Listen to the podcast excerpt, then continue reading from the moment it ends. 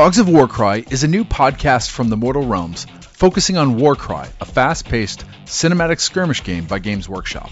Join us for discussions on gameplay, rules, lore, painting, terrain building, campaigns, and events. In the first episode of this second season, we are reviewing the Tome of Champions, monster mashups, new challenges and quests, and the anticipated injury tables. Welcome to the Warband. My name is Eric, and answering the call with me this week is Josh and Paven. How are you doing, guys? Excellent. Thank you very much. Uh, amazing. Happy New Year, uh, and welcome to the future. Swoot. Um, we still have Warcry. We still have uh, miniature games and uh, skirmishing. Lots of skirmishing. Indeed. Did you get some hobby in? Did you get some times playing games over the the holidays, or was that a struggle? A little bit of everything. Got got some nice time down, uh, relaxed, and also got some games in. Got some hobby done. It was, it was really nice. Nice. How about you, Pavement? Yeah, I was definitely struggling, um, but I was able to get a little bit of hobby in and a couple games played as well. So I can feel good about that. Awesome. Very cool. Well, we're gonna, you know, welcome back all you listeners. It's another season. Um, we're gonna jump right back into the things that we normally do to start off the episode, and you might hear a few new different things. We're stretching our legs. We're uh, growing into our, uh, I guess, our Christmas sweater, and uh, uh, get into the spirit of Warcry with us.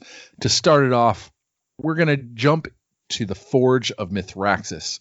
So we've we've all got a mountain of hobby that either we were able to get to or we've been itching to get to um, uh, over the season, over the last few months since we last recorded. Um, Paven, why don't you kick us off with what you've been working on? Well, first, I want to clarify for our dear listener who Mithraxis is, if they are unfamiliar. Mithraxis is the High Overlord of the Iron Golems. So his forge is where all they uh, that warband tirelessly smashes together metal and other objects to make the weapons of war for one day for Archaon. Um, so that's uh, the rebranding of our hobby segment. You were supposed to start that sentence with actually, Eric. oh, actually. Thank you for that clarification. um, so yeah, what have I been working on? Um, I bought and painted up uh, the Chaos Sorcerer Lord um, to kind of pair with my Varanguard I finished. I'm dipping my toe ever so slightly into the Slaves Dar- Darkness direction, and that was a fun, pretty quick project I was able to do. I also, um, you know, we're working on a new season with our uh, our new campaign with our war bands, and I wanted to go kind of flood the board with my goblins. So I have added a lot of netters to my war band, which are the kind of the cheapest unit on the that I'm able to add, and but they all kind of blend together. So I wanted to one give them a fresh coat of paint because they deserve it now that they're in the war band. Um, but also I wanted a way to distinguish them quickly from each other because now they're all special and they have names and they have destinies. Um, so I went through and kind of gave them all a like a different pattern on their back so I could easily distinguish them. So that was a nice opportunity to practice a little bit of freehand and kind of see what works and what doesn't work. And then finally, I've started work on the Gobapalooza, which is a kit I've had my eye on for almost a full year now, um, since it was uh, revealed and released close to last Christmas. And um, you know, I've started to work on that project. I, eventually, I want to add every single one of those members of the of those those wise grots and you know mystic goblins to my warband. Um, so they all they all have some base coats on them. I'm gonna I think I'm going to like paint the the stuff that I know that I have a good recipe for. I'm to do that in batch on all of them, and then I'm to lavish some individual attention on each one of those models because they are so good. But that's where I'm sitting at. That's awesome. A lot of good character on those models. Yeah, they're they're they might be my favorite kit over the last year or like 2019. Nice. How about you, Josh? Yeah, I got a lot done. Uh, but surprisingly, uh, so one of my uh, my final conversions for the the quest I was on required pieces from the Corpse Rack Mausoleum set. So I had picked up that box on a discount um, in back in November. So I was like, all right, great opportunity. I put it together. Um, I didn't glue all the crypts onto their bases yet because you got to paint the inside and everything first. But I got all those models assembled in time to use it for my convergence. I also uh, put together my Chimera and I was able to use that in challenge battle and tame the beast. And I've been working on a, uh, a, a hobby or work Warcry board of my own uh, imagination and design. It uh, got one quarter concept kind of done, so that was nice. And uh, on the side, I also finished painting a, a, Valkyrie model for my wife that I had lying around and had started, and finally got it finished up. So, kind of just a representation nice. of my hobby for her. Very cool. Very cool. Uh, I almost. I've got plans to work on like a, a Santa Claus and reindeer thing with the, um, uh, what are they? The the Sisters of the Thorn. Is that it? No. Yep. Yeah. Uh, and uh, with using those those deer, mm-hmm. um, I haven't got very far, but my hope is that I can create something that can sit in the living room during the season uh, cool. to kind of pull the pull the hobby a little further into the home. So mm-hmm. Uh, I, I, like that you've that you've made something for her that she'll be proud of. That's cool. Nice pro tip right there. Um, very cool. Um, let's see finishing up some end of the year projects. I didn't go hard with it. Um, you know, end of last year, last couple of years, I've sort of posted like a, hey, this is what I got done in the in the year, you know, this leading up to this, and I really wasn't feeling that because partially because I didn't. We're just in a new season. I'm doing a lot of different things than I have in the last couple of years. Um, so I've been working on a Terrorgeist, uh, painting that up for our buddy Tim, so he can challenge it with his Flesh Eater Court uh, warband. Um, I've been uh, rolling out the Stormcast this year uh, or this um, this season. So I started them at the beginning of, um, I think I, just December. So I've, I've only got three or four games. I'll talk a little bit about that. Um, but I've been it's my first foray into contrast paints. Um, I've been uh, I've got a elf Kharadron Overlord's army uh, using a lot of Drukhari ships from the and, and, models from the 40k range, and I'm finally starting the big Ironclad project. So that's kind of a fun thing for me to get excited for. Not to mention that the the KO are uh, going to be represented in this next uh, few releases of for Warcry. So excited to put those guys on the table. Oh, um, yeah. I've always been trying to figure out should I play them as you know Idoneth Deepkin or should I play them as um, uh, sisters, um, no sisters. Oh, help me out. Daughters of Khaine. It's muted. Uh, no. but uh, but you know, it didn't quite fit either of those.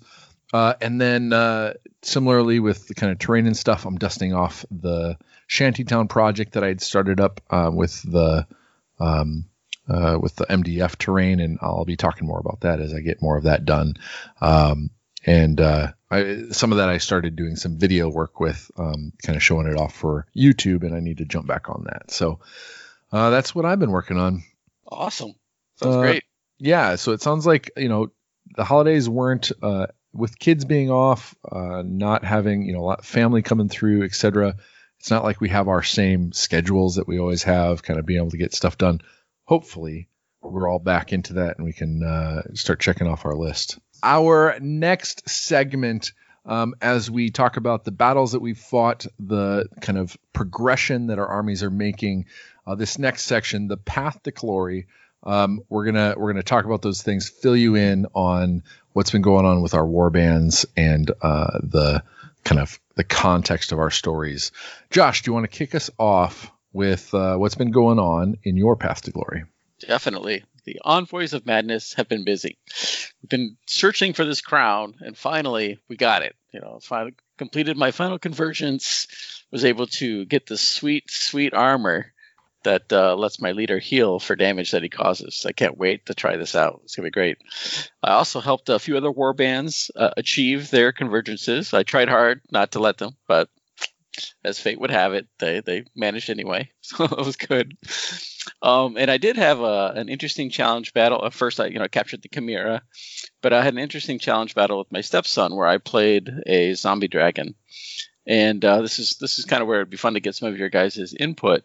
But the zombie dragon and the Terrorgeist challenge battle is a little different, where the, it it summons skeletons onto the board every round. You start with uh, usually about three at the beginning of the round, and uh, so you, your warband ends up fighting the skeletons as well as the zombie dragon or the Terrorgeist, and it proved to be much much harder than the other challenge battles against monsters have been.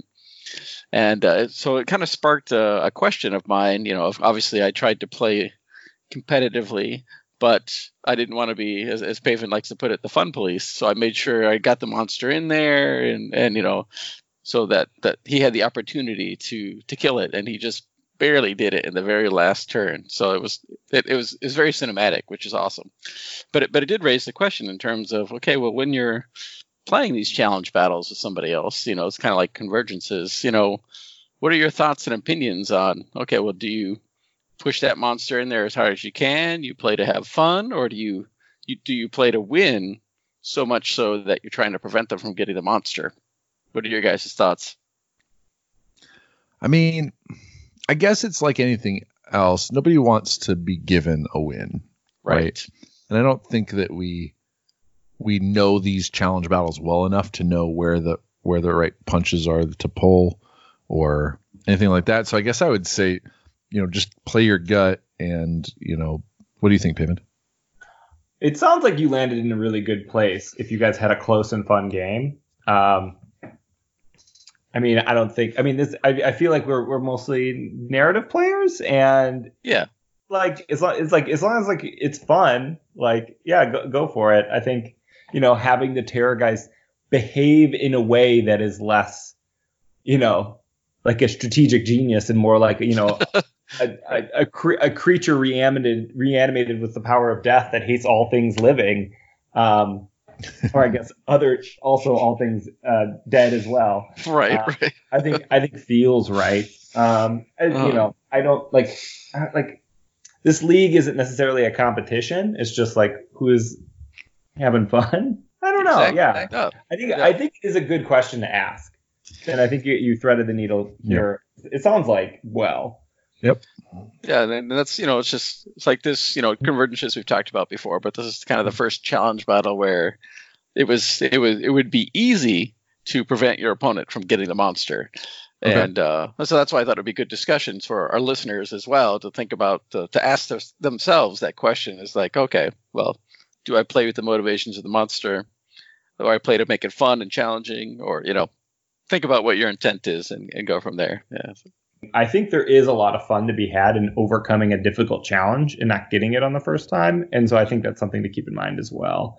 Um, but if you know your opponent just really wants to use their monster in their next game, I think maybe that's not the right place for that type of challenge. right, right, right. Got to gauge for your uh, opponent, yeah. I suppose. Yeah. Think holistically, yeah that sounds like a great question for our listeners. So if you're following us on Twitter at Dogs of Warcry, uh, shout out at us with your thoughts on uh, what the role of the of playing the challenge monster should be, how you should play it, um, or if you're listening to this or watching this on YouTube, do so in the comments below. Any other kind of progress on your path to glory, Josh? completed my quest, and so um, I did. I did do the challenge battle and, and, dominated a chimera before I decided to start over again to try out the new, you know, champion mode. Obviously, so looking forward to that. Very cool. All right, do you guys want to talk about my final convergence next? Yes. I mean, I don't really care.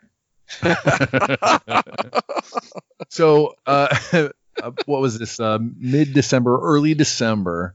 Uh, the Dogs of Warcry Untamed Beast Warband yeah. played their final convergence for the okay, third so, time. For, so, for the context for all of our listeners, Eric played this game like a month ago and has refused to, refused to tell me and Josh anything about what has happened. So we've been on the edge of our seats for weeks now. But please, Eric. G- Josh thinks he knows. I think I know.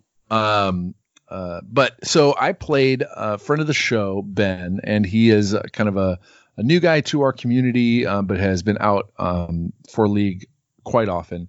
And he, what was great about so I played my first one against Josh. I played the second time against Paven, and we both. What did we say in the last cast? That uh, I needed to find someone with you know like no no progress in their in their warband whatsoever. So this is his second game, Ben's second game with Splintered Fang, and uh, so that means what that means is no uh, dominated territories, uh, no artifacts, uh, or maybe there's one artifact, Right, uh, so- and and uh, yeah, so like and and bare minimum, you know, thousand points. I had a full thirteen hundred points. I had uh, three dogs. wow. Uh, so three of my uh, uh, the the rock tusk prowlers. Mhm. I had um, the um, what's his name? The blood, slaughter priest uh, with the uh, with his 14 inch range stuff because uh, what I discovered is in this um, uh, and what is this called? So you guys know this is called the feeding frenzy. And again, what it is is you draw deployment. Uh, draw deployment is normal. Um, it's the purge, and I have to pick one quadrant and keep it a secret. And at the end of the game, I can have no opponents in that quadrant, and and if I do that, then I win. Um, and as we kind of started out, the first few two rounds were the most like fiddly. Like I'm nervous. Like I'm 300 points over my opponent, and I'm sweating. Uh, I am moving the most minute. I'm double guessing. I'm like triple guessing in my head, trying not to take too long. But I'm like, oh, do I go here or do I go there? And along the way, uh, uh, Ben was just laughing at me because because one, I had I had all the points, I had all the artifacts, I had you know a special you know my my um, command trait and all that kind of stuff. And it came down to the third uh, the third uh, round, and I had my um, my main character, my you know um, The Heart Eater? The Heart Eater Ashudna was like charged up with a quad, um, and it came down to three rolls. Came down So my there's- So there was one guy left in the quadrant. there there were two uh, there were three of his guys in the quadrant that I had needed to get them out of. oh, and the heart eater needed to kill one guy, which was uh, his, I think, one of his snake guys, like the guys with the snake around his neck, Aren't- Aren't they all snake guys? the one with the snake around his neck. Oh, That's excuse why I clarified. me. I'm sorry. Uh, and then two, um, uh, just kind of mid tier guys. Um, and I had the heart render on one or heart eater on one. I had my slaughter priest on another with one of his uh, abilities to do his spell, and I had one of my um, rock tusk prowlers on another one. The the heart eater did his part, took out the guy in kind of the middle corner of it go shoot now. Uh, the slaughter priest uh, uh, did his attacks and took out another one, and he had to um, I, I he had to use his then um, ability to attack the last one, uh, and he completely flubbed it, one hundred percent flubbed it. All along the way, Ben was saying like there's no way he's gonna win. There's no way he's gonna win. At the end of it i got him to I, on record uh, say i needed more models to win that game. Um it was a hard fought game. It was uh uh just a, a sweater. Like i was so nervous all the time. And it came down to one roll not not working out in the end again Again, uh, right? this is there. this is this is a hard convergence. Um, it is. That's very And hard- so uh, I I and, s- and s- the only cons uh, um, only thing I could take away from it was to just keep it a secret for a while, uh, so it's not so it's not to to live the shame every day. yeah. and uh, and so now you're playing Stormcast. And so uh, So throw all your guys in the garbage. so Ashudna and the Dogs of War Cry are taking a break, uh, and and with the Trial of Champions, it was a great excuse to pull something else out and play that for a little bit before I uh, I need to spend some time on this and figure out kind of. Um, I did realize that you know I do realize that I think it does take more psychology. Um, like you gotta you've got to like fool your opponent a little bit. So because it seems like once they know where it's at, it's a, it's a hard one to to keep them out of. So um yeah, so any you, you know so so give it to me guys. Give me the pain. Give me the the the mockery. Give No. me the no, no, I feel bad for you. That's a hard conversion. It was it was a cool game. It was a lot of fun, and it came down. I love that it came down to like the last couple rolls, um, and uh, and I'm excited to play it again. Like I don't. I, it's going to be a pretty cool day when that when I win that. It might be 2022, Yes. but it'll be a cool day. Season four. Season four. Uh, but that saga will continue again sometime. All right. Um, uh, I will. So the to to just real brief on the Stormcast, they are going after the Storm Vault uh, to try and uh, get to it before um, they've been sent here to to get to it before any of their enemies can discover that it exists, and they're going to remove the the powerful artifact from there and bring it back to um, Sigmar. Um, my uh, to I, I my neck in the next episode I'll introduce the warband uh, more, um, but uh, just because I wanted to spend this episode covering Ashudna and his failure, uh, the Great Devourer should just devour him. Um, but uh, the Stormcast have been fun. I'll look forward to talking more about them and introducing them in the next episode. Paven, how has your uh, has your quest been? How is how is your path to glory? Well, last we checked in with uh, Skitrag's Squig Squad. They were currently in the middle of one of the. They were a couple games into their quest, but we decided Tome of Champions came out, and then that's really all I've been asking for. So we restarted um, the warband. We restarted the quest. Well, we didn't restart the warband. We just started a new quest. We went down to the 1,000 points. We cleared the roster, taking only like kind of the veterans with us on our new quest, and we started. Um, there's a really great quest that I'll talk more about later in Tome of Champions, uh, where you follow Lunar Lunargeist, the uh, ghost moon.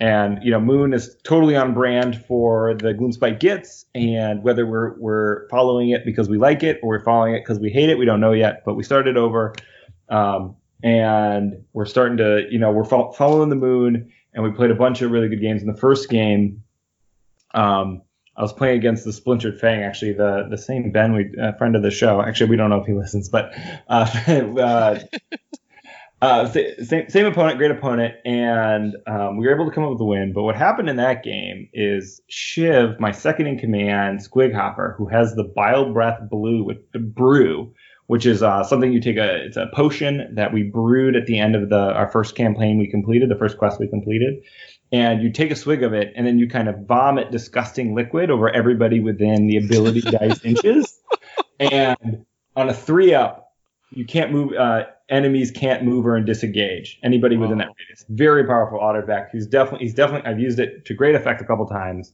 Um, but he he got stabbed real good by one of the splintered fang with one of their po- poison strikes taken out.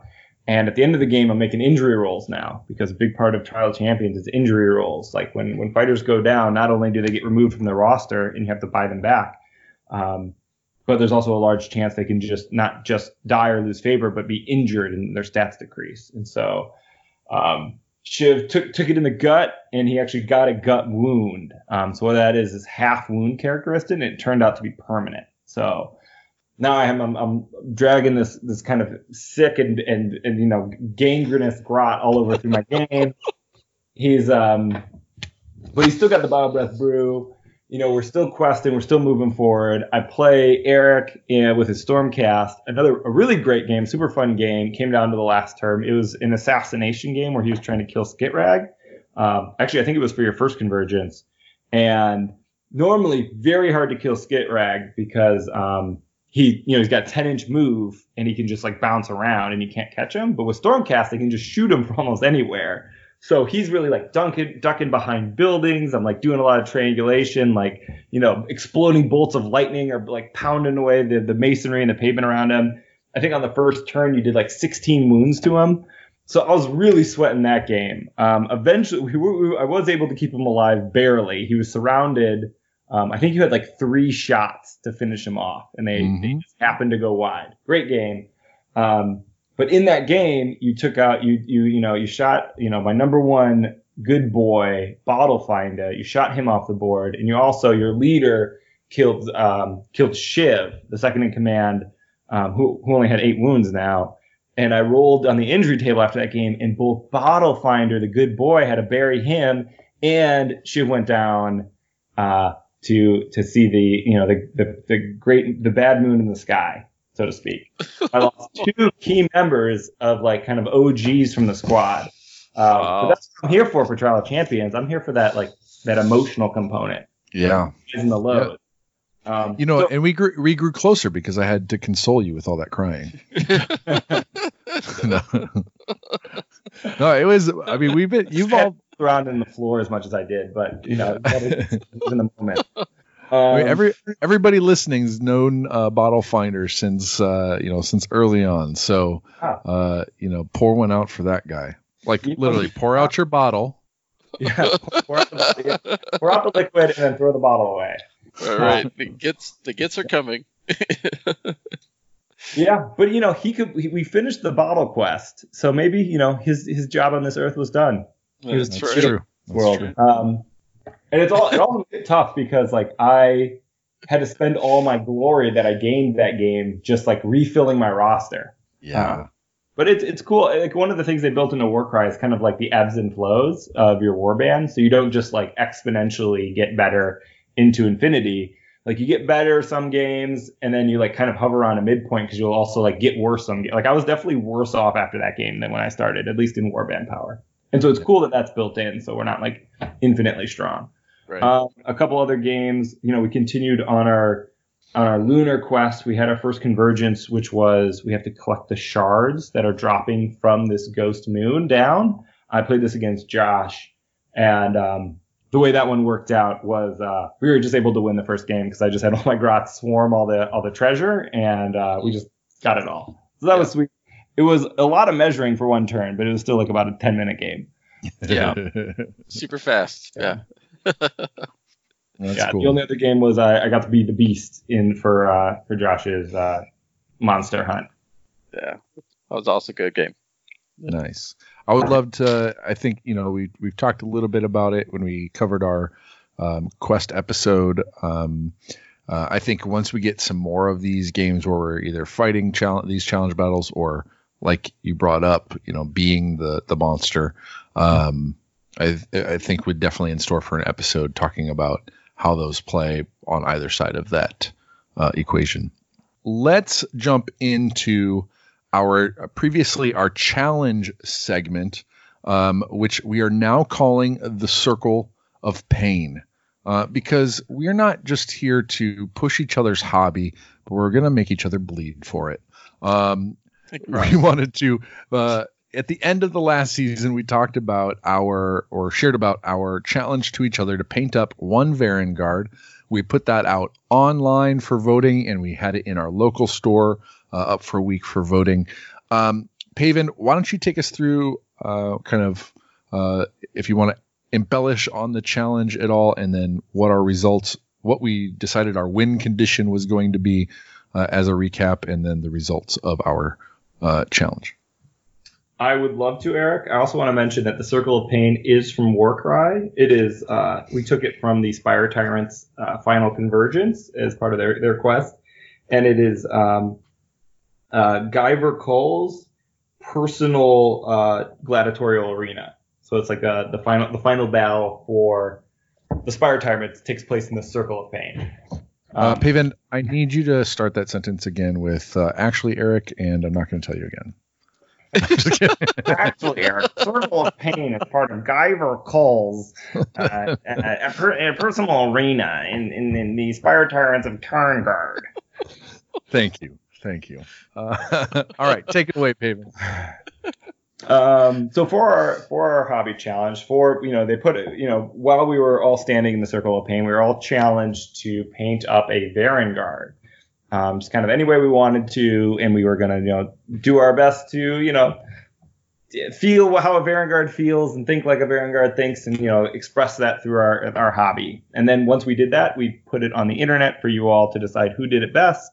We also brought it to our local Warhammer store to get it in person painting competition or painting judging uh, by the by just people coming through. Um, we had a really great responses from a lot of folks. Um, interestingly enough, the in-store and internet votes were com- almost completely different. Um, so, but thankfully, the there were so many more internet votes that they overrode all the in-store votes. So as you can imagine, and so um, I say that because I crushed it online and then was like a distant second in person. So I think I got I won, definitely won best pictures of the Varanguard. um, yeah, but I, I, took that one home. Uh, Eric won in store because um, you know he probably you know buses in the senior citizens for voting. Um, hey, it's everybody's right. it's true. It's true. Yeah, get a free, you know. I don't, I don't know what you promised those. Early people. bird, early bird dinner coupons are rel- really old, cheap. The old country buffet afterwards.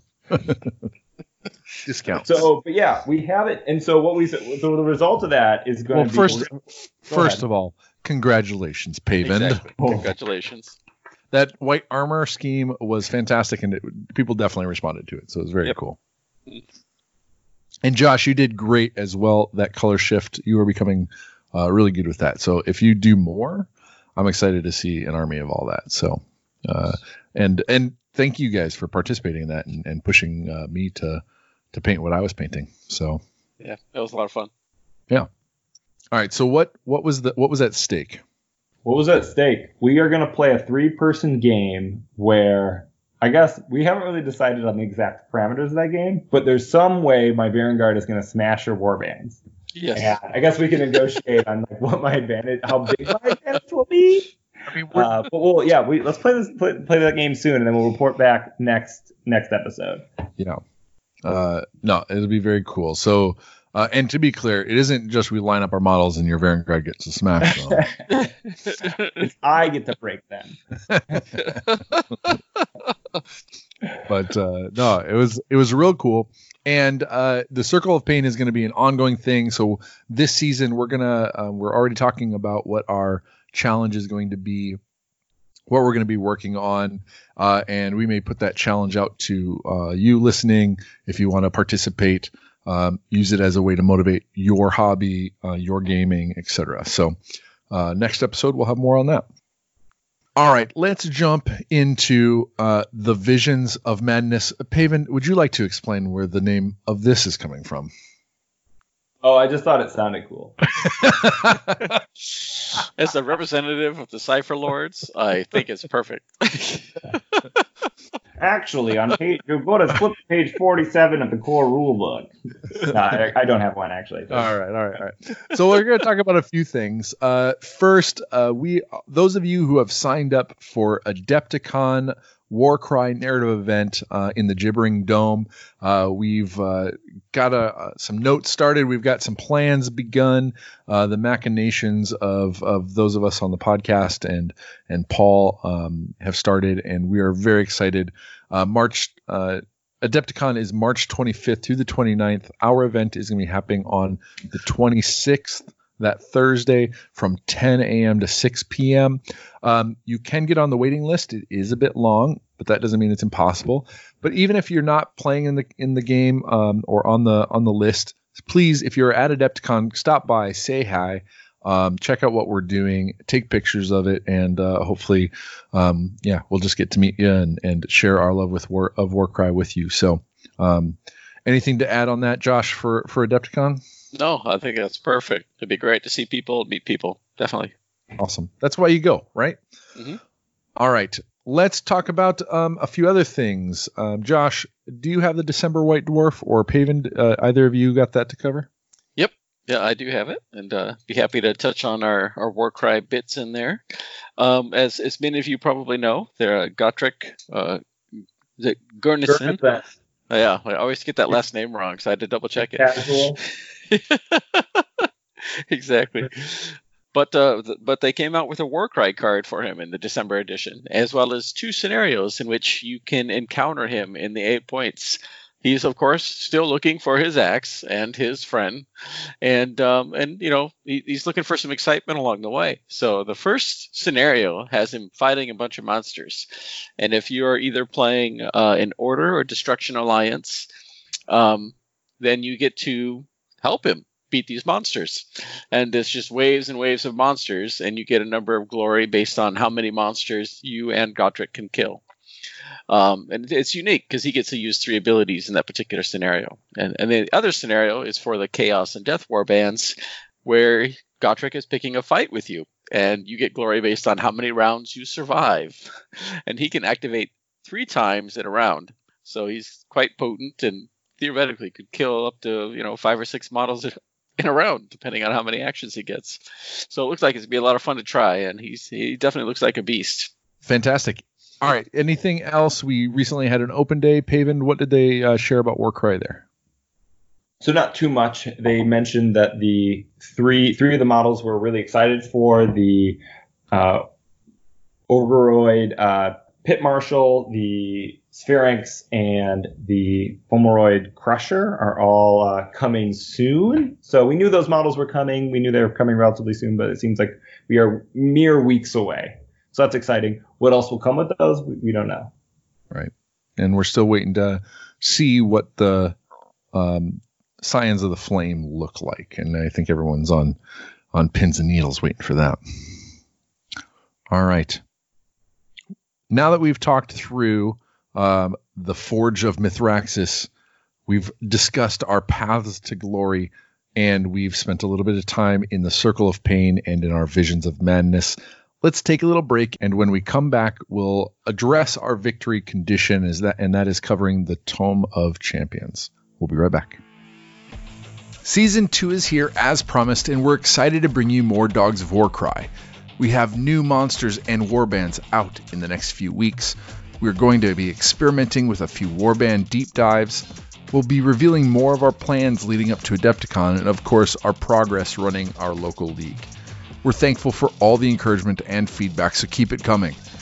We did record a holiday crossover with the hosts of the Mortal Realm Story Phase and What the Hex, and we did release it on both of the other streams, but I was enjoying my break too much to get it loaded here. But that means that you'll get an extra episode next week, and then Season 2, Episode 2 in two weeks' time. Again, thanks for listening and welcome to 2020. Welcome back. Our victory condition for this episode is to cover kicking off the year with our discussion about the Tome of Champions, what it includes, and how we feel about these editions. Now, we haven't played everything, we haven't uh, uh, had a chance to playtest uh, or try out everything. So these, some of these things are initial thoughts. Uh, we have spent the most time in one aspect of that, and it, that is the um, the trial of champions uh, uh, stuff for for the new rosters and stuff. We'll talk about that when we get there. The Tome of Champions starts with an open play section, and um, a couple of cool things. You wouldn't think, you know, the open play sometimes in other uh, books like this bring up things that are kind of fun and interesting ways to play. Um, they're kind of, I would say, I don't know what the right word is. They're they're novel. Uh, so this is a place to kind of put interesting and novel uh, things that you can choose to add to your games or not. Um, it's not quite narrative. It doesn't really push forward narrative, but one of the things that they added in this Tome of Champions from the open play section is ways to set up terrain outside of using the terrain cards in the battle deck. And um, they have a couple of interesting things here. One way uh, they have a table, a terrain generator that lets you um, roll a kind of a d3, and based on what you roll and whether or not you have a large, um, uh, it, it basically lets you find out whether or not you're going to roll a sparse table, a medium terrain table, or a, a, a table full of dense terrain. Um, and whether or not you're going to put uh, large pieces on there, small uh, pieces, etc. So uh, it's an interesting table. It lets you move through. The other um, setup, um, they they also mentioned being able to create your own terrain deck, uh, which is kind of interesting. You put out um, kind of a layout, and then you use a, a deck of cards and assign each card um, one of those uh, setups. It's kind of interesting. It's a little labor intensive, I think, and so it's not necessarily one that I was like, ah, I'm going to jump into that one. Um, but we kind of did it. We kind of uh, did it for the uh, Plunging Spires event, so it's kind of made me think of that. Uh, I don't. I think it would have been more effort to make a random version of that. I guess Mhm. uh, we did do yeah 36 uh, terrain sets up, but setups. But yeah, I I wouldn't making a deck out of that would be a little bit harder. I think. Mhm. Um, They also mentioned you can just make a, a, a table with a die 66 on it, as opposed so you don't have to actually like physically make cards. sure, sure. Although physically making cards is cooler. Yeah. But the one that I think is the most useful out of this is the first setup, and that is um, one person uh, gets to set up a table, make it really cool, make it feel like their realm. One of them is a storm vault that's been dominated by Khorne and you know has a Khorne altar on top of the storm vault terrain. Another is kind of uh, crude symbols of Gorkamorka over civilization debris, you know, conquered by orcs you know, and another is a mysterious realm gate uh, over a, str- a shrouded storm vault. Um, but basically, so when one person gets to set up the terrain as they see fit, it gives the other person the ability to take when they flip over the uh, deployment card, they get to choose the orientation and who, uh, which, which player gets which color. And I think it's a really interesting way um, of giving one person the ability to set something up ahead of time. Like if you're playing at home, if you're playing, you know, uh, at the store or wherever, and one of you gets there earlier, you set up the terrain, and the other one um, gets to pick the the deployment. Um, we have a rule in our house when you have like the last cookie or the last piece of cake, one person splits it, and the other person gets to pick which side they get um, to kind of help keep it fair. Um, and I think that this is a really good kind of not only is it good for like planning and getting a game set up ahead of time, etc., but it's a good way of kind of um, it tells you that if you if you plan it too far uh, to the advantage of one side or the other, possibly your opponent is then going to be able to use that to their advantage because they get to pick the deployment. Whereas if you set it up where it's pretty even and interesting for for no matter where at, on the table you are, then it's fine for your opponent to have that choice because the tables will be fairly fair. Um, so I think that was my favorite of those three. It's a really um, kind of cool tool for for getting out of maybe the cards and doing something a little more themed. So, uh, did you guys have a favorite uh, method in that? Uh, I like them all. I think they're all, you know, to certain situations favor, you know, some of the others. You know, I do enjoy setting up thematic table once in a while and then just saying, let's just plan this one. It looks awesome. Let's go for it. Yeah, I yeah, we've certainly done Architect of Fate just in games, just like setting up a cool table and just going from there. Um, I do like the idea uh, personally of creating my own randomized deck of cards based on all of the terrain I have, just like what I have at my house, and then going from there because the current deck I came that came with the Azyrite Ruins doesn't necessarily incorporate the other pieces of terrain I own, like the Loon Shrine, and I'd like a way to like randomly generate that as well. So that sounds like a cool, fun project for my home gaming emporium. But I play a game at my house probably once every you know year and a half. All right, uh, Josh, why don't you introduce us to the monstrous melees? I'd be happy to. So one of the other interesting sections in the open play part of the book is this idea of a huge monster brawl. You know, so you get up to two to six players can bring a monster, set it up on the table in uh, in different corners, and you know, two in the center and then one in each corner. And essentially, you're you're trying to fight to see who's the last monster left. So this is kind of a very uh, Godzilla, you know, cinematic battle sort of situation. And uh, they add some, uh, you know, most of the the Warcry rules are the same, but they do add a, uh, a couple instrument interesting elements, including stamina. And stamina points just allow you to potentially go again once you've done an action. And um, they do bonus stamina for every 20 point difference between your monster and another person's monster, so that they, they try to even it out that way. So you're even though somebody may have a more expensive monster, you may get more abilities or chances to activate and um, and and that kind of regenerates every round as well. But so, but overall, it looks like it could be a lot of fun. You know, if, uh, in one of these days, everybody brings a monster and just go at it and see what happens. Um, looking at the deployment of that, um, one of the things that I kind of wish they'd come out with is like a circular deployment. Mm. So you had a much more uh, equal kind of distance from each other. Whenever Yeah. you have like a, a rectangle, when you're in the corner, you're or when you're in the middle, you, you're a little bit like surrounded. It feels like you're a little bit at a disadvantage. Yeah. Um, uh, but uh, the other thing is thinking about like the stamina is a really interesting. I was just That's- looking at the Cygor. the Cygor. I thought was kind of a, a weaker one, but that's not a. The points are still up there. Yeah, right? three. tw- I think it's Two 320. ninety five, Yeah, two ninety five for the Cy- 295. Cygor, three fifty for uh, the Terrorgeist. So that's going to be you know like a a two point or forty point difference or over Mhm. forty points, but you get two stamina. Um, so that's going to give you the ability to you know strike at that Terrorgeist a couple of times maybe if you're fighting. Um, uh, but I'd be interested to see if there's other if the new monsters that come are lower points and they have more stamina or something like that. Yeah. Um, uh, it'd be, it's it's it's an interesting concept. I'm excited to to see if that plays out the way you, the way it promises to. And, and one of the other aspects they added is this uh, during the attack action, when, when you actually attack another monster in melee, you have to grapple first. And so there's this, again, a, more of a cinematic feel where these monsters are wrestling with each other. And then depending on how that plays out, you either get to attack or you lose your action. So it's kind of cool. That's awesome. Yeah, so we got to get some monsters uh, finished, built, and painted, and and out on the field for that.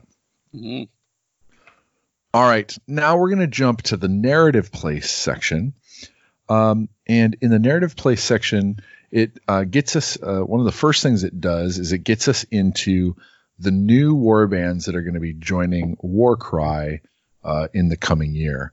Paven, why don't you introduce us, um, uh, recap for us who, which war bands are joining, um, and then we can start to pick off kind of some of the ones that are our favorites. Heck yes, Eric. Here we go. To recap, 15 of these bad boys coming through. We don't know when they're coming, but here's the list.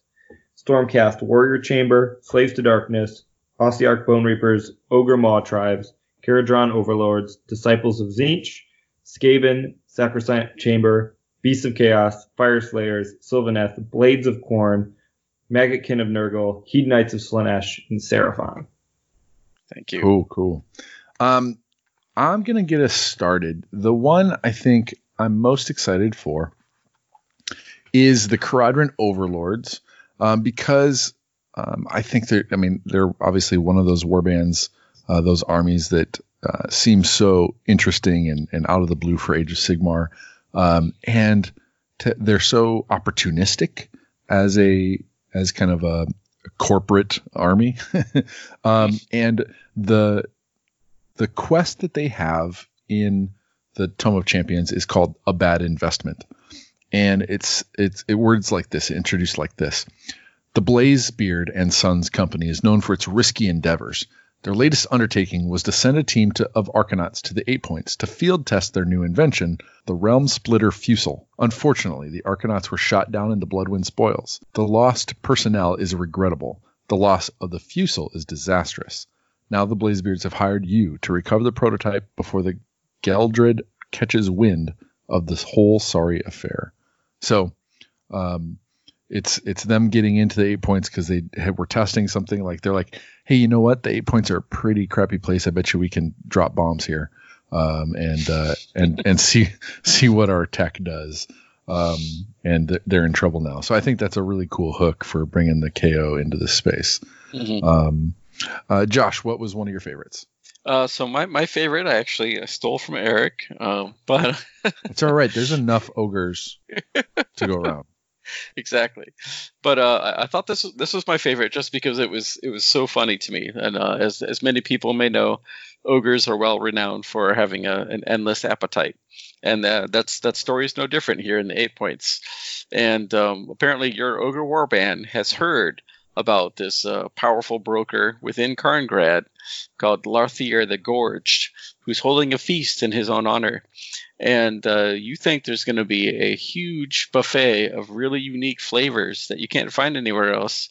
And so you end up heading there to crash the party and, and eat some unique things. So it's just hilarious. It's called Platter of Carngrad. And uh, it looks like it would be a lot of fun to play. Very cool. Paven, did you have a favorite? My favorite quest is for the Warrior Chamber, Vengeance of the Storm. So I'm going to read the uh, the flavor text here. Sigmar is not known for his mercy, yet still there are those who turn their backs on the Lord of Azyr, swayed by the whispers of the dark gods.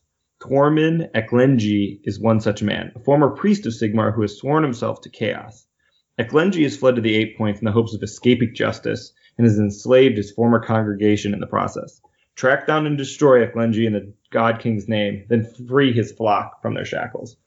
So what I what I think is cool about this one is uh, I really like the aspect of Age of Sigmar where the kind of the good guys are on the offensive and that are like invading and like crusading amongst the, the realms of chaos. And so this allows you to play that fantasy with your Stormcast, with your liberators and your retributors or you know whatever model range you're allowed to use uh, for this warband and kind of like hunt down and destroy this evil priest. And so I think that's that's dope. Yeah, that's fun. Uh, and like you said, there's there's 15 of these. Um, so I you know I am excited for like I don't know what my next warband is going to be. I thought I was going to work my way through all the chaos warbands uh, and just you know be methodical, but man, there's so many kind of uh, head turns to at what the new warbands could be, and and a chance to like the Fyreslayers one. I've I've loved the idea of painting some of those up, but Mhm. not interested in a full army. Uh, it'll be it'd be cool to be able to you know maybe try those out or something else. Definitely. Yeah, All right. I'm, I'm super pumped. I I just I want them to give the rules and the and the miniatures to us. Right now. So right now. I don't know when that's happening, but All right, then along with uh, these new warbands, so these new these uh, new warband quests, we have new fated quests. Josh, uh, introduce some of these uh, fated quests to us. Definitely. And um, so, you know, uh, Monsters and Mercenaries also introduced the- first concept of fated quests, where you can choose glory or honor as your final quest reward, and either gives you an exalted command trait or a powerful artifact. And and these quests do the same thing. Um, I'm just going to state that one of the things I really enjoy about these books is, you know, the new fated quests, and as well as the new uh, quests for all the different factions continue to add little bits of information and flavor of the eight points and the things that are in the eight points and the pair the people and the characters. So just just in terms of just reading that content is really interesting narratively to gain more lore. And these fated quests are, are no different. They they have again um, you know you have command traits and artifact of power unique convergences and then you get an exalted command trait or a powerful artifact. And uh, they work just like they did before and and again add some really unique flavor and uh, insight into certain parts of the of the eight points. Uh, one of the ones I enjoyed the most was called uh, the Pursuit of Knowledge, and it's for the uh, um, acolytes of Tzeentch. Um, and it's not, or it's not for them specifically, but you are your warband has been hired by a cabal of mages to track down three other chaos grimoires and then you have to decide at the end of the quest after you track these down is do you give all of them to the cabal of sorcerers? You know what are they going to do with all four of these very powerful artifacts? Or are you going to keep them for yourself or you know and and it's, it's a really interesting story that that kind of leads to this moral dilemma at the end and you've got to decide what you're going to do with it. So but again it's insight into some of the politics and and and power and artifacts that are at play in the eight points Paven, did you have a favorite? Oh yeah, of course. To be on brand, uh, my favorite was the Whispering Moon, and uh, I'm just gonna straight read the flavor text again. On the darkest nights, the shadowy moon known as lunar gas stalks the skies. First seen during the time of tribulations, this grim celestial body is a most ominous omen, for lunar gas grants and steals secrets alike. Though its truth, the truths it imparts are always of a haunting and mind-shattering variety. Whole kingdoms have been brought low through the dread knowledge imparted by this sinister force. I continue. Very rarely, lunar gas can be observed making orbits through the crimson skies of the Eight Points. Some say that it dances at the Ever-Chosen's command, while others believe it flees from its eternal rival, the Bad Moon of the Gloom- Gloomspite Gitz. Shout out to my my Gitz. mm-hmm. Where the lunar gas passes, madness and opportunity blossom alike. Follow its lunar path and learn the moon's secrets.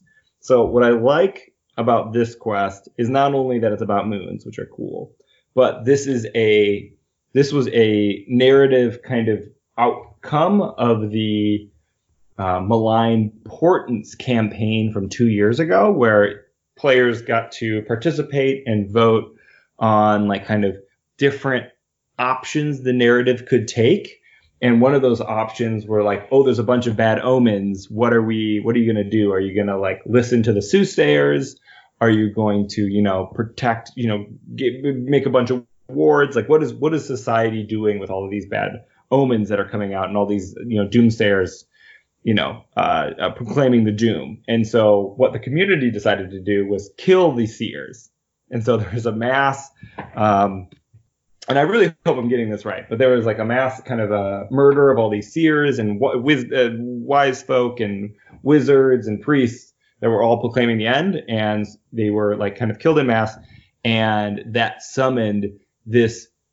Uh, this the, the kind of that terrible act summoned this moon as a direct result of kind of player interaction with GW, and it's nice to see this moon come back in further publications and be like a consistent part of our kind of narrative universe. Yeah. I Very think that one of the other uh, um, fated quests also ties in a little bit of Shadespire with with a mention of Shade Glass. So I, I kind of again they kind of like taking little snippets of lore and integrating it further into the universe is really nice. Yeah. One of the ones that I was uh, really glad to see was there's one about defending your crown. That you're a pit fighter that's kind of uh, reached a certain peak and has to go around and make sure that you kind of stay at the top. Um, so it's kind of a cool if somebody's either the spire tyrants or you just see themselves in uh, their narrative in that kind of pit fighting uh, arena. That that's a kind of a really cool one as well. Uh, how many of these uh, new fated quests are there? I think there are Seven? eight, seven or eight. Yeah, gotta count them up again. Um, so there's just a, a lot of kind of similar eight. things that we saw in the the monsters and mercenaries, but just adding even more. The next section in the narrative um, uh, part of the book is new challenge battles. Now, the challenge battles in, in monsters and mercenaries had most to do with monsters, and there's still some kind of monster elements to these. But one of the things that they did a little bit different was to use the little terrain objective markers found in the or that is at the Shattered Dominion objectives, and it's things like there's a sarcophagus, there's a, a pile of uh, the ensorcelled army, which is a pile of like stormcast weapons. There's the trove of arcane glory, which is a, a treasure chest with books and uh, you know astrolabs and other tools in it. There's the realm's ransom, which is a treasure chest with gold and and other baubles. There's a realm vault key, uh, which looks kind of like the uh, penumbral engine on top of a, a gear type uh, lever. There's an uh, iconoclast axe, so uh, you know a Khorne type axe tearing down a statue, and then there's a soul stone, and all of these objectives markers these they've been out there for a long time for just regular old use. Um, but they've pulled those into Warcry and say, hey, there's a, we can wrap a story around each of one of these. And so there's a there's uh, challenge battles that cover each of these. And was there uh, any of these that really uh, jumped out to you? Uh, I guess first holistically, I really like these challenge battles that are tied to miniatures and projects. I like kind of the tight coupling of um, of like products to um, like gaming opportunities. Um, it makes it feel like there's like kind of a straight line between like what I'm working on my hobby and then what I'm going to be able to do with it. Um, so it's nice to have this set that I can, you know, increases my options and to create like really good looking battlefields that have like a, a, strong narrative around it. But the one I like the best is the ill-advised expedition. It's the one where you have kind of a wizard that's way way in over his head that is you know trying to like navigate the the eight points probably the one of the most dangerous places in the mortal realms. And you got to keep this like bumbling rich kid from killing himself before he can pay you. Um, so that just feels like a fun a fun scenario a little lighthearted for warcry um, but also seems like you know the objective is this wizard. So the, your opposing warband is trying to capture them. Um, so you're just pre- trying to prevent your what your cash cow from getting kidnapped. Hmm Josh, which one was your favorite? Um, you know, I have a. I, I think my my most favorite thing is that uh, these challenge battles add again another way that you can buy a few models that you don't want to start a whole army but have really liked and want to paint up. and and you can use them in these Warcry challenge battles, and I think that's really cool. You know, some with skeletons, the other has squigs and troggoths, and then there's a couple with whole war bands of Khorne or or Tzeentch. So uh, I like that they continue to introduce ways where you can just pick up some models and don't need a whole war band or a whole army, and you can still use them in these challenge battles and add some unique twists to to what you're fighting in the eight points. Absolutely. Yeah, I um, I really like kind of the the stretching and, and finding out what else is is possible, what else is plausible. Mhm. Um, you know, they bring some of these other models into it that uh, um, yeah, you might not pick up otherwise, but it gives you a reason to. They're they're all awesome models, and it yeah just changes up what what's possible in the game. So new experiences. Some of these ancillary things, these are kind of trial by choice as the the theme continues throughout all of this. that These are just options that you can add, experiences that you can check off on your roster. The next one we're going to talk about is the one uh, that we've been kind of chomping at the bit for, and really excited when we heard that it was part of that, and that is the Trial of Champions. And to walk us through what the Trial of Champions is, I'm going to hand it over to Paven. This is kind of what one of the things I've been waiting for since day one is just like a slightly more level of granularity for our war bands, ways to kind of make things more increase the stakes, make each individual fighter more important, and you know, I specifically asked for more tables to roll on, and this we're foot with uh, Trial Champions is chock full of tables.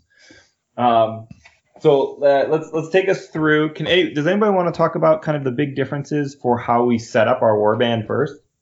Yeah, one of my favorite things about um, Warcry is the roster idea, and as we mentioned at the Plunging Spires, we were trying to make it have higher stakes. Um, so we took it from 20 down to 15, and like, hey, can can that make it harder to, you know, if you lose somebody, it's it's it's harder. What Trial of Champions does is it you don't get to fill your roster with the full 20 or or any top number. It's on points. So you start with a roster of 1,000 points you put those models in your roster um, same way as you do typically except you have to buy more spots or you have to buy more warriors as you earn glory um, and so the roster is very much starts very sparse and what was really interesting doing that for the first time was trying to figure out uh, a difference between you know uh, you can start with a theme and say hey i want this kind of warband to start off with and then build into more variety. Um, you could start off building kind of a well balanced warband and then um, kind of you know putting kind of everything you need in or trying to find something that you need and, and put that together. Or what I what I was an interesting thought to me was do you overload it with kind of your your more more important type of warriors, the ones that cost a bit. Um, and then it's easier to pick up cheaper models along the way, you know. Um, and one of the things, so from from one to 100 points, uh, you if you have a model that's one to 100 points, you can spend one glory to put it on your roster. If it's 101 to 200, it's two glory. Uh, up to 300, then it's three glory. Up to over 300, it's four glory. So there's just so much that that added to the ro- the kind of list building and roster management that I, I really enjoyed and was a I don't know just really added some stakes to the roster that I, I was in favor of. Yeah, I agree 100%. It really makes it so like these are the guys in the warband. It's not just kind of a, an infinite like kind of list of guys that are replaceable.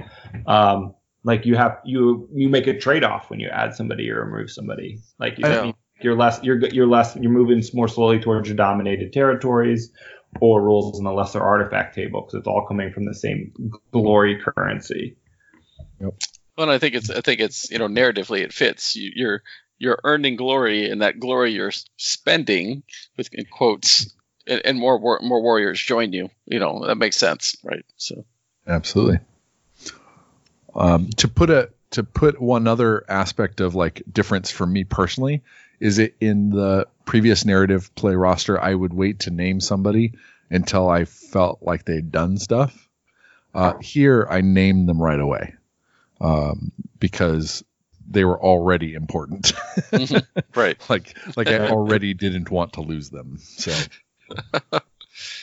Josh, um, another thing that this Trial of Champions does is it adds more detail to territory control, so dominating territories. You want to uh, talk to uh, talk to us about that a little bit? Yeah, no. So I think um, a neat, you know, we've always interested in, you know, what what lies in the eight points, and uh, what Trial of Champions does is when you dominate a territory, you get to roll on a chart, and then you may or may not find something unique within that territory that you've dominated. Could be old ruins, chaotic nexuses, or tombs, and uh, and they can give you a bonus glory or other bonus unique aspects to that particular one-time bonus for that territory once you've explored it, which I thought was a really nice twist, and also kind of opens up ideas for map-based campaigns where certain territories might have favorable benefits or not, and you know, opens up a lot of possibilities. I think in my mind. I would like to talk about uh, injuries. So this is another way the stakes are raised. So what happens when your warriors get taken out of action before Trial of Champions? It was kind of either they could die, low chance of dying, but they could die, um, or they could lose. If they had destiny, they could lose it. For many fighters that didn't have destiny, this was this was a kind of a meaningless thing to happen. Or but generally fighters were fine. Adding injury rolls um, there's now a, a, a, higher likelihood of something bad happening to your fighter after they are taking out of action. So not only is the option of dying still on the table, but also they could be hampered in some way with either permanent or temporary injuries. So what you do now is you roll on a on a die 66 table, and about half the time something bad happens. So but uh so on, it's still kind of a minor percent chance that you they they they are slain. Um, but also there's about you know a 14 to a 23 are all injuries. So it could be a gut wound, which is half your number of wounds characteristic, minus one attack. These are um, you know blinded in one eye, cracked rib, just different kinds of things that can happen to your fighter. And because that each each of your fighters is important for your roster, um, you can't just like swap them out if they're injured. Sometimes you could you could bench them if you have a deep bench, but sometimes you don't. And you just got to play with injured fighters. Um, and this is one way to just kind of make each fighter more important and tell a story with them. Like I had uh, Shiv, one of my most important fighters, take a gut wound, and that reduced his effectiveness from there on out, and kind of mm-hmm. made it more individual and more interesting. And until killed killed completely by uh, by um, by the Stormcast warband. Um, and I think um, I want to say that they do the tables really right in this uh, injury table um, because, like you said, it's this one has depth to it in that every single dice roll feels like you're on your edge and it gives you uh, multiple dice rolls to do. So the first is obviously your tens position, right? You roll your first one and it gives you your spread, right? Am I in the top or the bottom? I, did I, if I roll the one, I know that my next dice is like I know that I'm already kind of screwed, you know, screwed a little bit. Oh, um, that, that rolling that one initially is a high tense situation because that, that, once you roll that first one, 50-50 whether your guy lives or dies. Yep. Oh, so that, then that, that's a high emotional dice roll after that. Absolutely. And then um, you know, you roll your second one to see how bad it is or or how good it is. And then I absolutely love the permanent versus temporary. Mm-hmm. Uh, that it gives you one more chance to make it not hurt as bad. yeah, yeah. and it's a pretty good chance, right? Usually it's on a, it's on a two up. It's mm-hmm. just temporary, and that means right. that, but it just gives you that uh, one more way to kind of be on the edge of your seat for what's going to happen. And just to, to touch on that, like in with the new Trial of Champions mode, your leader still cannot die, and your leader does not suffer permanent injuries. So a little bit protected by the gods. Yeah, I like what they did with the uh, the artifact table. It's now it's unique it has a lot of the same stuff as the previous lesser artifacts, but they've added some instant um, items which reward you in glory instead. So, you know, you may have to spend more glory on reinforcements and, and building your roster, but they also give you some ways to instantly add d6 or, or 10 glory uh, on the artifact table, which is nice. Uh, well, there's more of them, so there's more depth there. They've added they've added some more. They've added some instant ones. They've cleaned up the language on some of them to be a little bit more, I think, uh, close with their intention. And I think they've they've improved some other ones. Although I'm, I'm trying to do the comparison here. Mm-hmm. Um, I think there's less kind of stinkers on here. Although that's I guess up for up for debate. I'm trying to find uh, the one that lets you heal the wound. Lifestone, 65. 65. So it's pretty high up there. Mhm. Uh, pick one fighter from your warband roster. Remove all permanent and temporary injuries from that fighter. Um, Yeah. So that's a pretty cool. It does seem like you would have to have somebody on the warband who's already got that right. You're not going to save that up for a rainy day. Um, it happens right away. Yeah. Yeah. And then there's, there's another one, the Wandering Sawbones, where you find some mad chaos surgeon to kind of patch you back up, but that's only on a four up for each indi- individual. That's that's Um, but that's so cool that there's a, a, Uh-huh. a partial version of that. Yeah. and there's also there's also a few that affect the dominated territories you have. So if you have like, um, a nothing of note territory, which is the one that doesn't give you any other bonuses besides the additional 50 points in your warband, um, it can give you a a reroll for that to find like an old ruins or even a hidden storm vault. So a lot of a lot of fun, flavorful stuff in here. A little, you know, it's definitely cranking up the dial on like uh, crunchiness, which is exactly what I wanted. Um, Yep. You know what though? Still more ways to crank. You know, I'm not spending half an hour rolling dice after every game. And I could, and I could look it up that that you know we could be collecting you know uh, chaos realm stone and then trading that in based on current market values and then using Mhm. that to randomly generate a store, which I can you know No, no, you make an artifact. You can, you can maybe collecting components like the one Iron Golems. but You create then- your own artifact. Yeah. um, yeah Yep, yep. I do think, yeah, I think it is absolutely a step in the vein of Warcry in the right direction and Mhm. keeps it um, faithful to kind of the, the mechanics of it.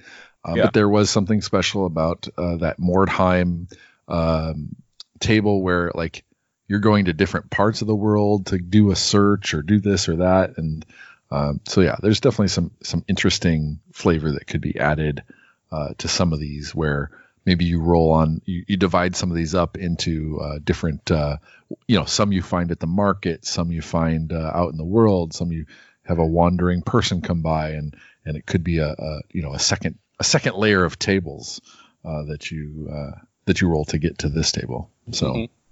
There's some cool Yeah. stuff And I think something that's very great that they've continued is that both pay- players do not need to be playing the same mode. Like Trial Champions is a choice you can make as an individual. Do I want to play this way with, you know, injuries and all these more tables or do I not?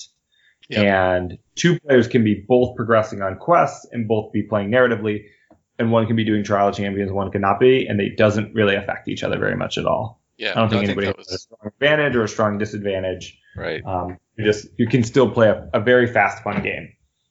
Yeah, 100%. and I think that's a, a great touch. Yeah, Yeah, I mean it's the philosophy that they started with, and I didn't, I wasn't sure how far that would go, right? Um, Mhm. But to be able to pull off this mode and still make it, you know, a personal choice is, I don't know. I mean, I feel like, I mean, it makes total sense that, you know, you're on your quest.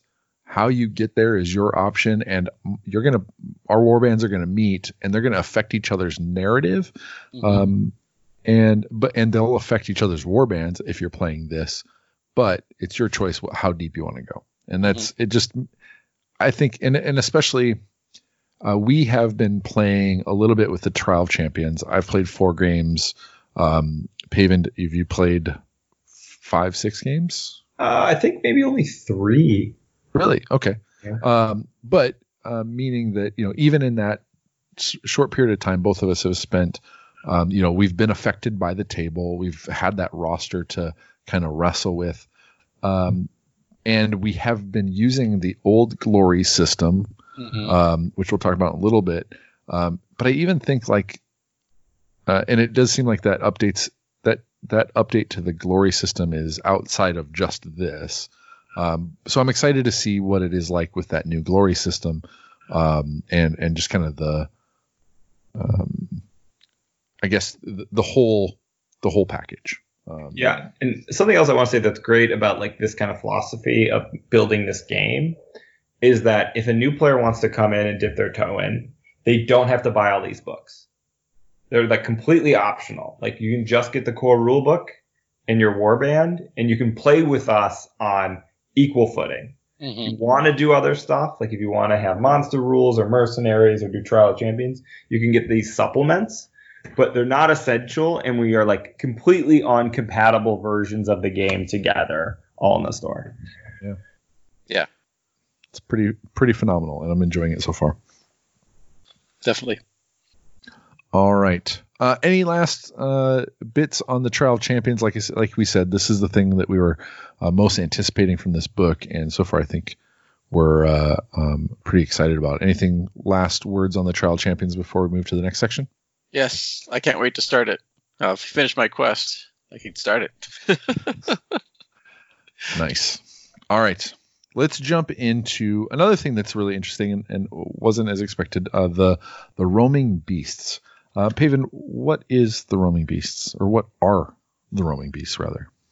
Um, so roaming beasts are I kind of look at it as uh, like a quality of life plus extra flavor adding to the game. So a number of twist cards and other scenarios um, require you to add a number of chaotic beasts to the game that are kind of uh, loosely controlled by each player uh, uh, to varying degrees of effectiveness. what uh, adding adding um, roaming beasts to the the roaming beast rules allows you to instead of using chaotic beasts allows you to use like different rune marks to represent them. So they're just adding kind of beasts and like npcs so to speak from other factions to allow you to play with them. Um, so for like wild cave creatures which is one group you have squigs and then you have a couple different types of troggoth.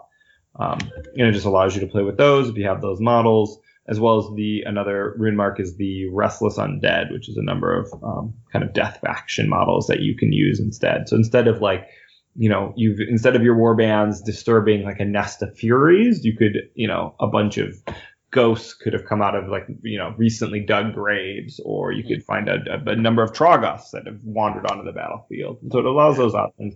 I really like it because I don't actually own any chaotic beasts currently, and so there's kind of a portion of the deck I can't use when I, you know, play at home, um, theoretically. Uh, but I do have a lot of squigs. I can always use so now I can use my wild squigs in a you know in a way that I can all of the twist cards are now available to me, and so I really like that. It also kind of feels a little bit um, they're just like expanding the toolbox for things you can do to tell your own stories, and this feels like a, a bit expansion of that toolbox. Yeah, no, that's like you know the restless undead would fit perfectly as roaming beasts, or in a if you're playing in the corpse rack corpse rack mausoleum, for example. So it's nice to have that option, you know, easily Absolutely. presented.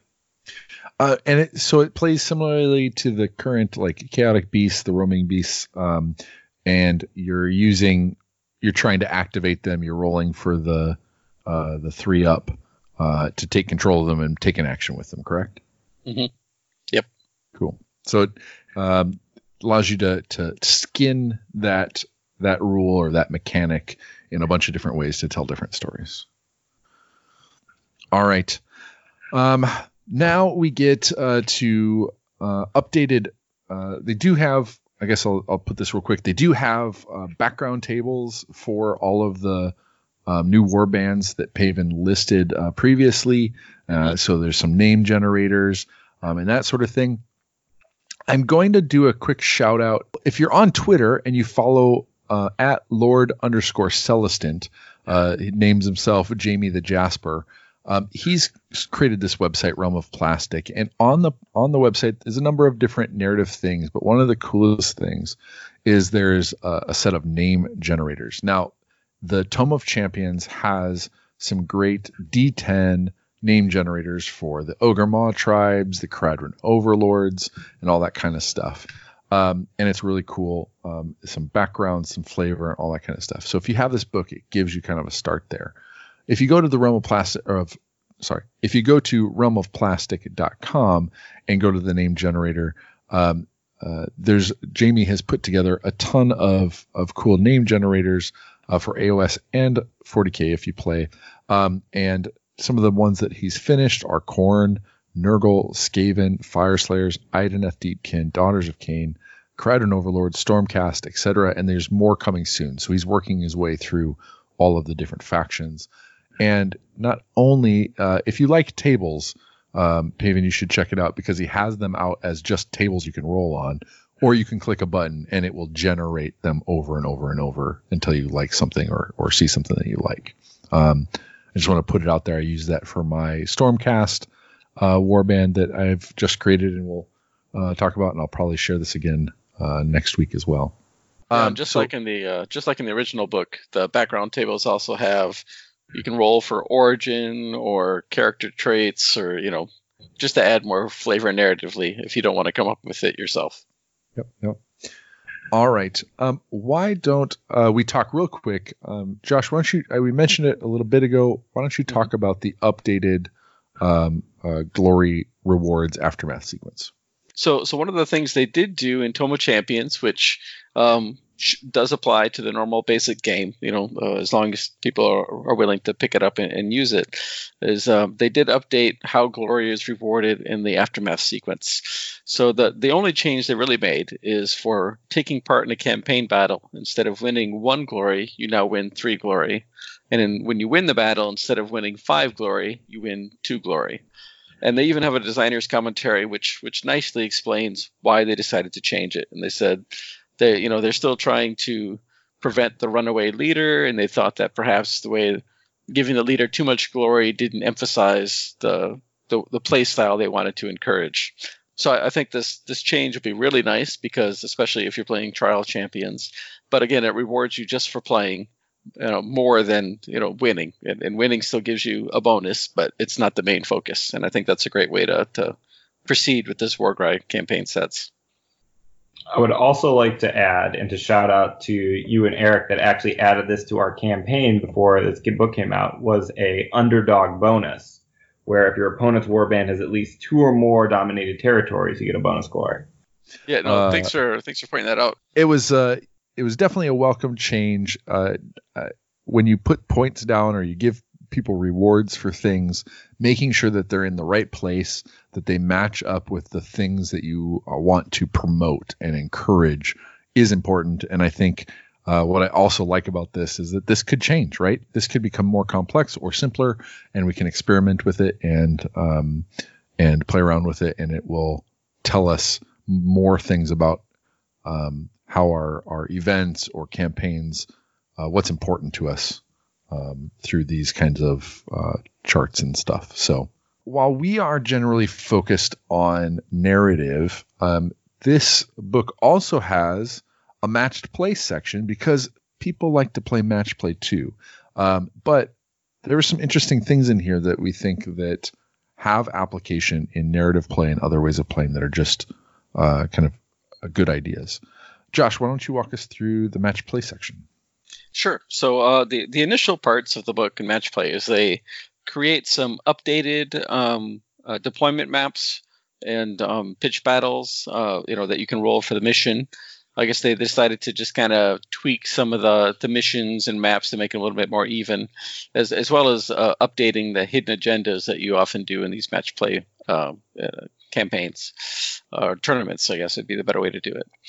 Uh, the one section that intrigued me the most is, uh, and, and I don't recall reading it in the main book, so I have to admit it's been a while, is uh, this concept of escalation tournaments. And it's not really escalation in the terms of points, but you you it's a combination of tournament play and narrative play where your warband escalates narratively throughout the, the tournament, where they start with some destiny and an artifact and uh, and continue to gain glory and artifacts and things throughout the day as you're doing the tournament setting, which I thought was a unique take and, and, a, and a really interesting way to combine it. I haven't explored this in depth yet, but I definitely plan to. The the core rulebook did have the some hidden agendas, um, and we actually got a chance to play with some of those in a multiplayer game, Josh. Um, and I know that some Age of Sigmar events run uh, tertiary, obje- secondary, and tertiary objectives, and some of them in this hidden agenda, or you've got a number of things to choose from. You pick one, you keep it a secret. You can't pick the same one twice, um, kind of thing. And it definitely adds, I think, in addition to like the the glory, um, changing the glory table in the aftermath so that you emphasis on playing the game and and less on the winning of the game. This gives you another way to kind of win the game, even if you don't win the main objective. Like it gives you something to narratively and uh, mechanically go after, even if you feel like outnumbered in or or outgunned in another aspect of the game. Um, and I think that that's, I think people have found that to be an important way of adding fun to a game that may feel like you have less chance than your opponent. Mhm. The hidden agendas are easily something that could be added to a narrative um, campaign or event.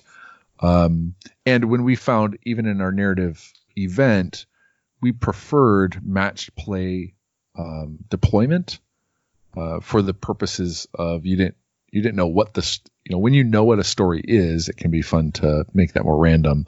Um, but kind of prefer, preferring that to kind of just make it you know even games for people. Mhm. Um, was there anything else in here that you thought uh, would fit really well, even in our narrative kind of league stuff? Uh, from the match play section itself. Yeah. Well, I, I like the idea of hidden agendas. Um, you know, and, and, and again, you know, we've we've done one multiplayer game where there's hidden agendas, and it was really unique. Uh, so I think doing, you know, some events or uh, you know other activities where you might have a hidden agenda that's outside of your convergence specific mission or something like that could be fun. Maybe get a bonus glory if you complete it or something like that. You know.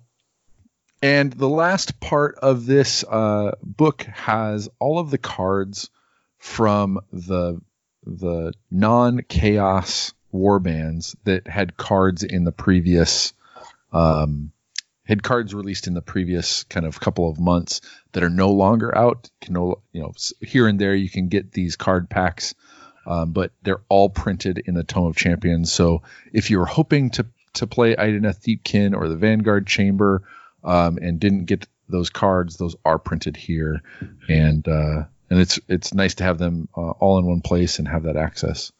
Um, Uh, a couple notes. Uh, the you know some of the corrections that were made in the FAQ for the Warcry rulebook, um, you know, on the cards uh, did not make it to the print. So uh, there maybe you definitely want to check the fact to make sure the values on.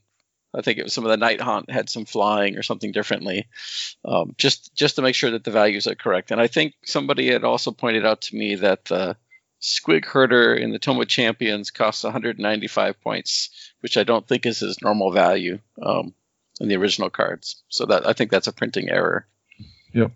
That's a good thing to point out. Yeah, that this uh, uh, it, from one of the interviews on Stormcast, or no, I think it was one of the Warhammer TV kind of interviews uh, with with uh, Sam Pearson was that they that does seem to that they're going to have some plans to to maybe um, affect either point values or stat values on these cards in the future. So there could be some changes that that uh, make this kind of print more valuable.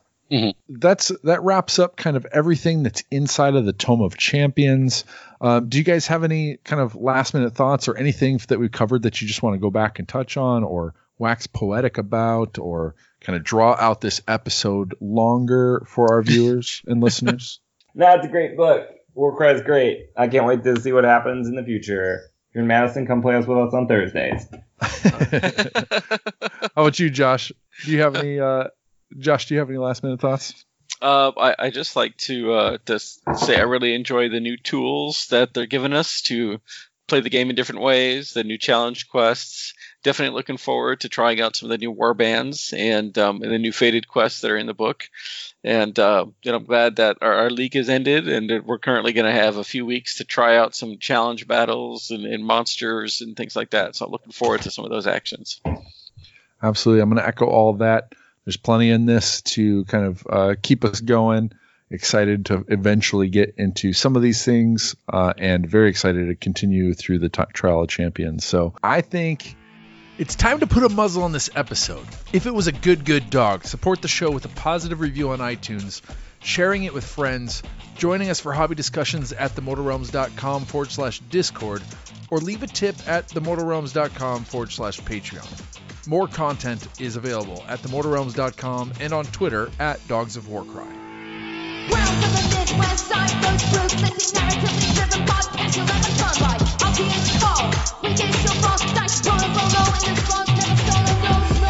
Dogs of Warcry.